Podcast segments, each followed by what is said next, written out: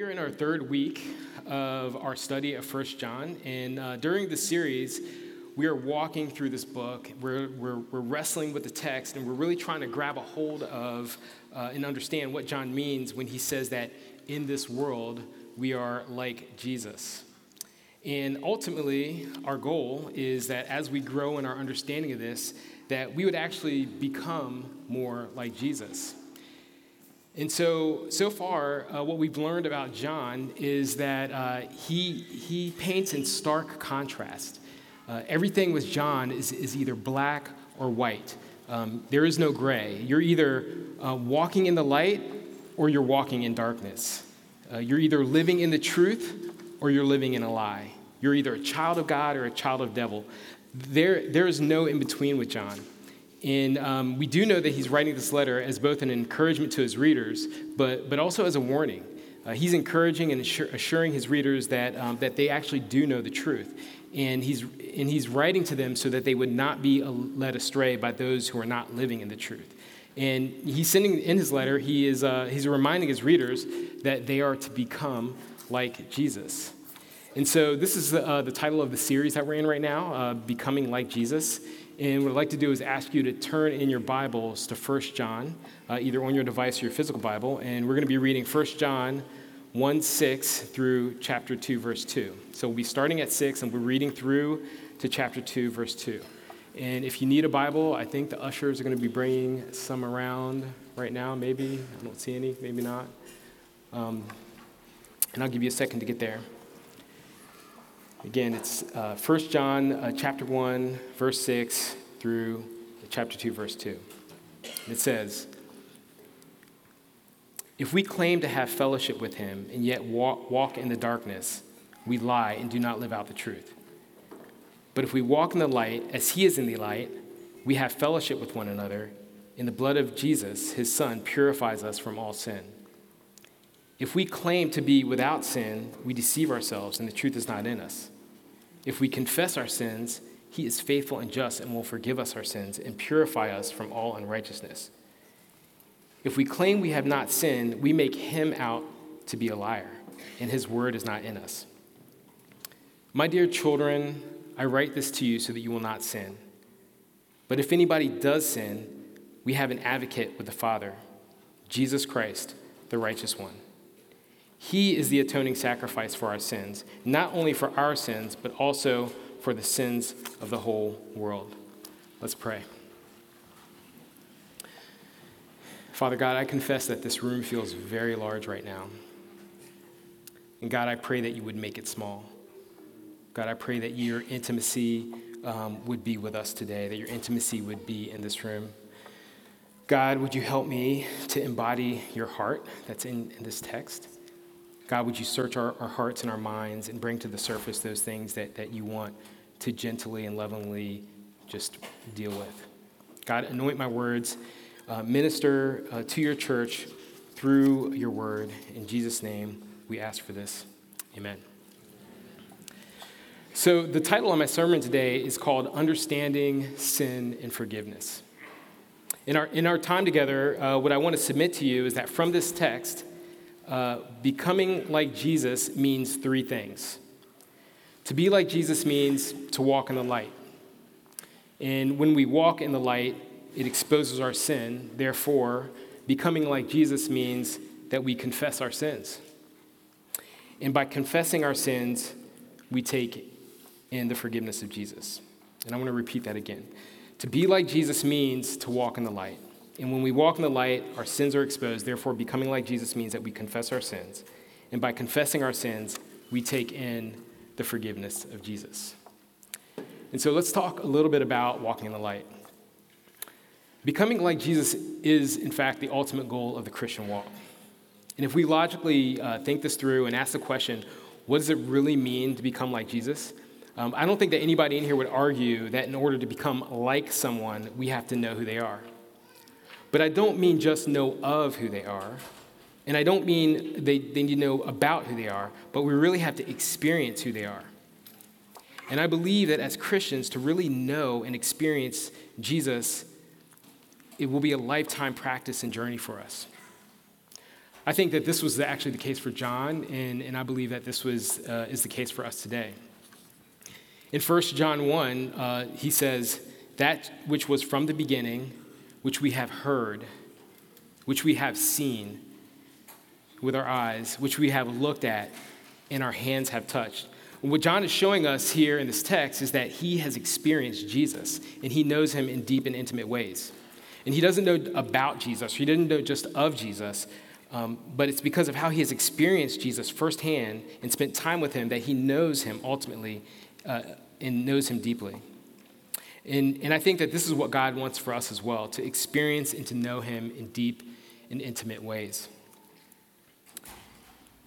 And what John means by walking in the light, I think, is that we are to submerge ourselves into the life of Jesus Christ.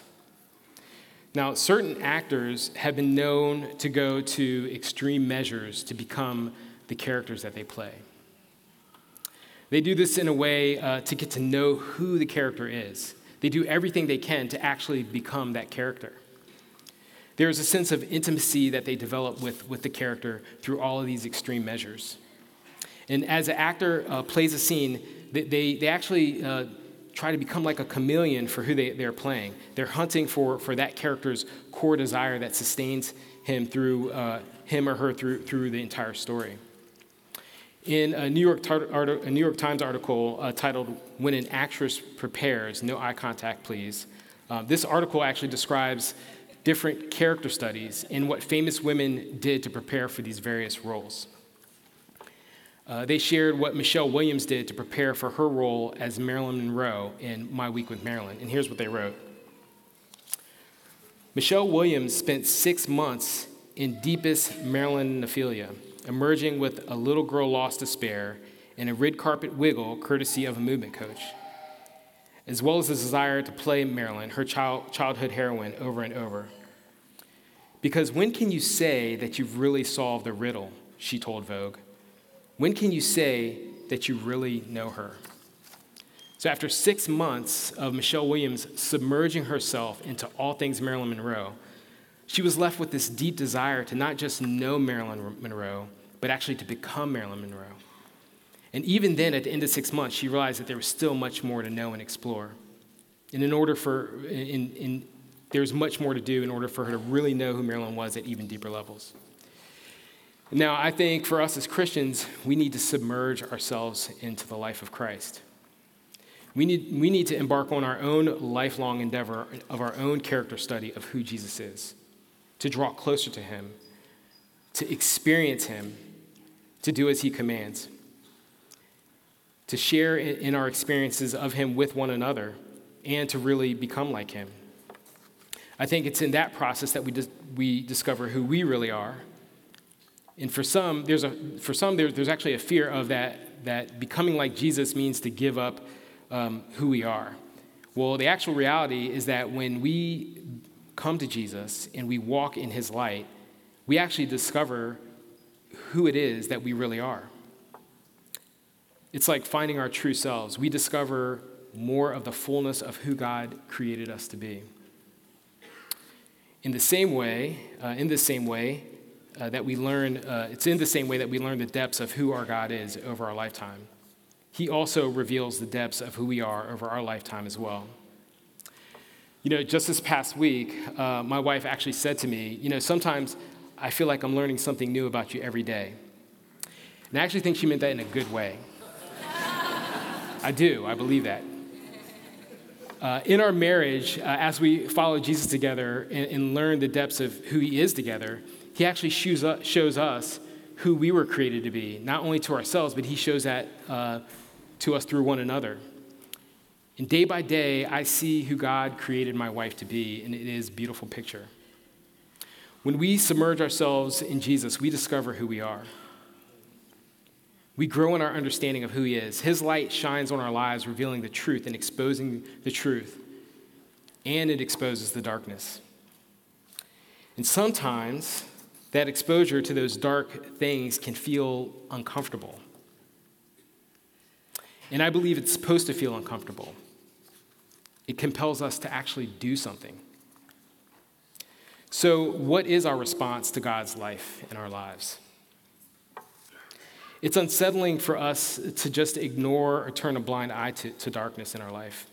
When, when we walk in the light and the light exposes our sins, we have to do something about it. Because walking in God's light, sin is out of place in our lives. We recognize it as something that's just not quite right or something that doesn't really belong there. We have to do something about it. So, what do we do? So, let's talk about confessing our sins. When we, when we walk in the light, our response to his light is the confession of our sins. W.S. Plumer writes We never see sin aright until we see it against God.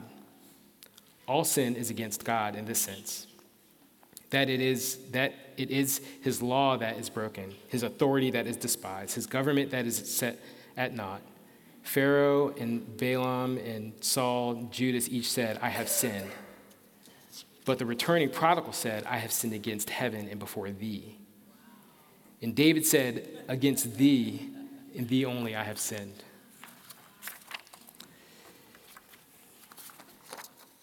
So last week, uh, during our evening service, Christian Huang uh, gave a sermon titled God's Light and Our Response. And I know most of you probably were not there uh, at evening service, uh, assuming that you normally come uh, to morning service here. Um, but I do want to encourage you to go back and listen to that message. And in his sermon, he shared five human experiences in response to God's light. Those are hypocrisy, self deception, willful rebellion, confession, and fellowship. And I'm not going to go into a, a, lot of depth and detail on all of these, um, but I do want to encourage you again to go online and give it a listen, listen from last Sunday evening.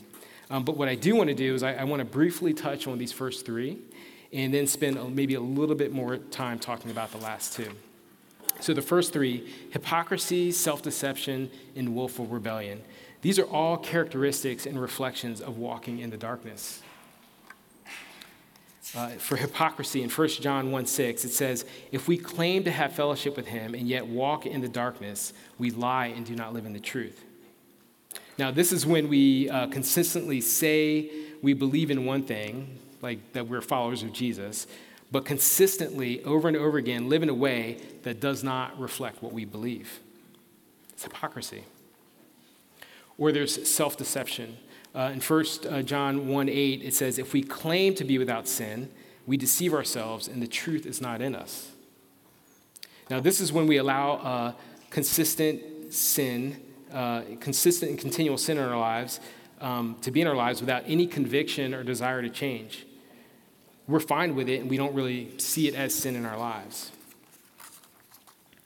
Or there's willful rebellion. 1 John uh, 1 uh, 10 says, If we claim we have not sinned, we make him out to be a liar, and his word is not in us. Now, similar to self, this is similar to self deception, but this is when uh, we completely reject the word of God and we don't accept it as true. And then we live a life uh, completely without regard to, to what God wants for us.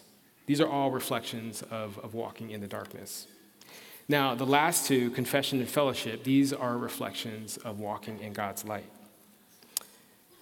So for confession, uh, in 1 John 1 9, it says, If we confess our sins, he is faithful and just and will forgive us our sins and purify us from all unrighteousness.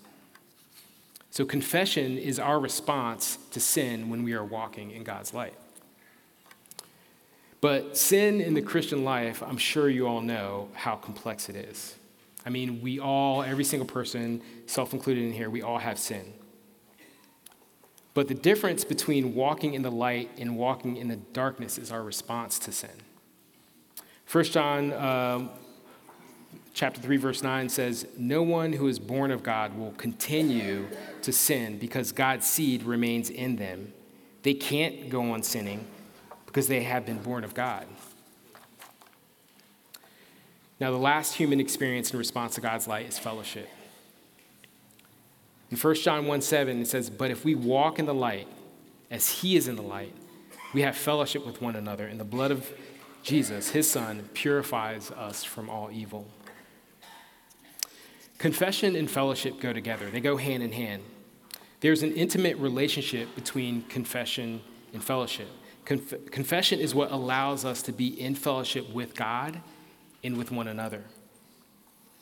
In 1 John 1 4, John actually writes, We write this to make our joy complete. In other words, he's writing to share these truths, these reminders, and these warnings with his readers so that they can all be in agreement and living in the truth with one another. That's what that means. Samuel Ngewa tells us that fellowship involves partnership, compatibility, and agreement. There can be no compatibility between darkness and light. As the saying goes, a white cloth and a stain never agree. So, what do you do when sin is exposed in your life?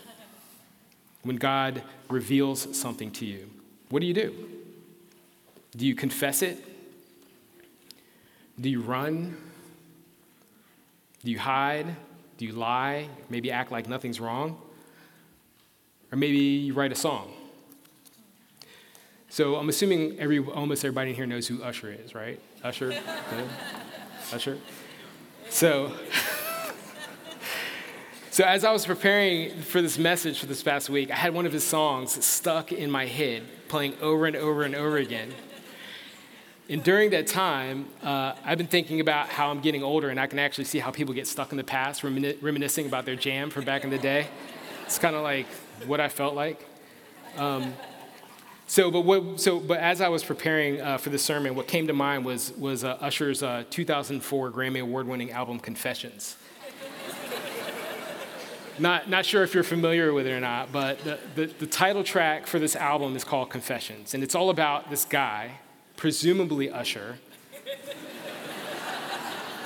but it could be someone else. There is some controversy around that. And this song is basically about this guy who's unloading his soul to his girlfriend in the song about the continual sin in his life. And you get the impression that it's like a volcano that erupts all out into this song. And he, he actually, the opening lyric to the song is Do you love me unconditionally? Say you'll never leave me no matter what. Then he goes on to share about how he's been telling lies, cheating on her, and living this secret life. He has like an extra car, a, a car that she doesn't know about, another house that he doesn't know about, she knows, doesn't know about. And he's had this for some time. And a part of the main uh, chorus for the song says, And I just want to confess, because it's been going on so long. Girl, I've been doing you so wrong. and I want you to know that everything I've been doing is all bad. and the funny thing is that is if that weren't enough, there was a whole second track called Confessions Part 2. And I guess there was uh, so much sin that he couldn't fit it into one song. so he had to have two songs uh, for all the sin. But I'm pretty sure that that second song wasn't written to the same girl. Which, as a side note, is a, is the name of another song that Usher did with R. Kelly, if you know, but, but that's a different story. But again, you know, what is our response to sin in our lives? Is it two journal entries? Maybe it's two church services. Maybe you come to morning and evening service. Or maybe you feel like you need to be baptized again. We do not have the capacity to hold the weight of our sin. We need the saving power of Jesus Christ.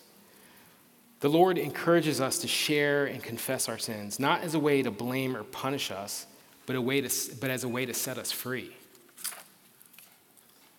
In Psalm 32, the psalmist, uh, in relief, describes how he felt when he was holding his sin in, how it weighed on his body and his spirit. And he tells, uh, he tells of his agony and his eagerness to confess to God. He said, Blessed is the one whose transgressions are forgiven, whose sins are covered.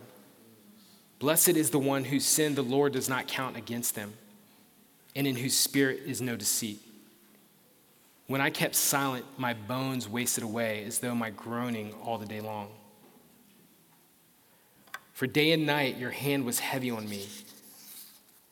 My strength was sapped as, as, as in the heat of the summer. Then I acknowledged my sin to you and did not cover up my iniquity. I said, I will confess my transgression to the Lord, and you forgave the guilt of my sin. Now, I think that this, this psalm should serve as an encouragement to us We get to step into the psalmist's experience where we can live into the Christian virtue of confession. This psalm tells me that we don't have to carry the weight of our sin. God is not hiding around the corner waiting to bust you or me in our sins. God, God gives us a loving invitation to confess our sins. And that confession is the doorway into fellowship with Him. He invites, he invites us into the light where he's, where he's waiting to give us forgiveness. His ultimate desire is to be in fellowship with us. God desires not to, God does not desire to keep, keep uh, scorecards on our sins. John shows us that there's a unique way, uh, a, a unique Christian way to deal with failure, and it's confession. Confession is actually a gift from God. It's a part of His love, mercy, and grace. We get to confess, and He is faithful to forgive. With, with God, confession and forgiveness go hand in hand. So let's talk about taking in the forgiveness of Jesus. Now, there are two truths about the promise of Jesus to forgive. The first truth is that Jesus is faithful. The second truth is that Jesus is enough. 1 John uh, verse 9 says, if we, if we confess our sins, he is faithful and just and will forgive us our sins and purify us from all unrighteousness. When we confess our sins, God is faithful and just to forgive us. Now, I think that we live uh, in this false perception that we have to clean ourselves up good enough and, and well enough so that God will receive us. Um, we think that we have to take on some monumental effort to clean ourselves up in an effort to make, make it good enough uh, for God to receive us. When the sobering reality is that our own best efforts alone to, to make ourselves good enough can never happen. Because Jesus will always, always, always be the standard of righteousness. Jesus will always be the mark in the bar in our relationship with God. But there is good news that Jesus has already done that work for us. Now, I don't want to give the impression that that means that um, there's no effort or work on our side to do anything, because there is some effort. John would say uh, that the work on our side um, is to confess, and the work on our side is to believe, and the work on our side is to love one another. And that in and of itself is a lifetime of work. But when we fall, when we do fall short, because we will, the atonement, the covering and saving work of Jesus meets us where we are and provides grace. Jesus really is enough. Not only for you and your sins, not only for me and my sins, but for the sins of the whole world. Now, some of us are held in, in uh, captive in prison uh, because of the sin that we're in. Some of us are locked up in bondage over the sin um, that we have. We have a choice. We can stay in it, or we can step into God's light and confess that sin. And some of us are, are sitting under, the, uh, under that weight, and we don't have to. Because it says that if we do confess our sins, that He is faithful and just, and He will purify us. That's His promise. Now, I have met people in my lifetime who've been baptized, especially uh, since I became a pastor. And um, I've met people who, who, were baptized at one point in time, and, but then they uh, slip away and drift back into old lifestyles. And that was a little bit reflective of my own walk, too, actually.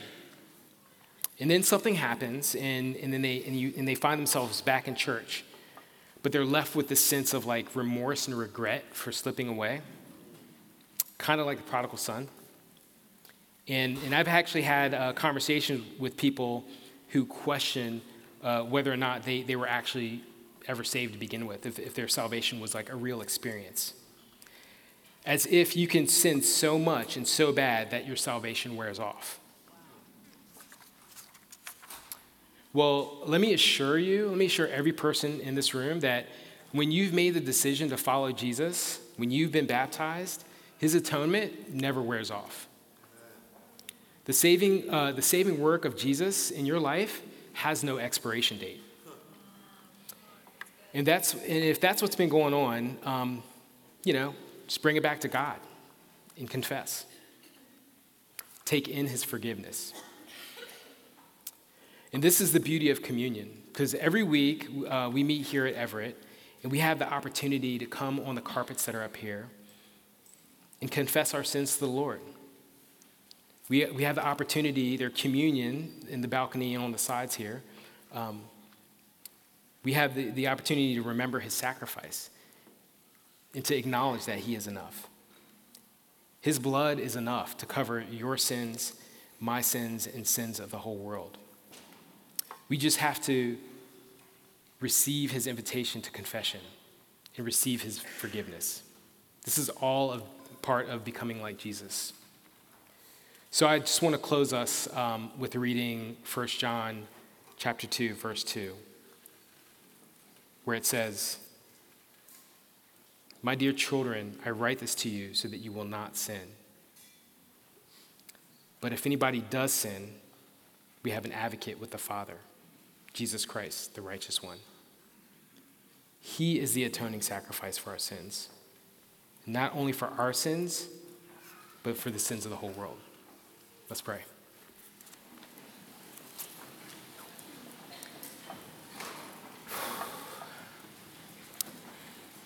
Father God, um, you are enough, Lord, for us. And I pray that no matter uh, where we've been in our walk with you, God, no matter um, how far off that we've gotten, um, maybe it's it's been a few years. Maybe it's only been a few weeks. Lord God, you know. God, I pray that you would bring us back into your light, bring us back into the fold of your forgiveness, Lord. God, we love you and we thank you and we receive you in Jesus' name. Amen.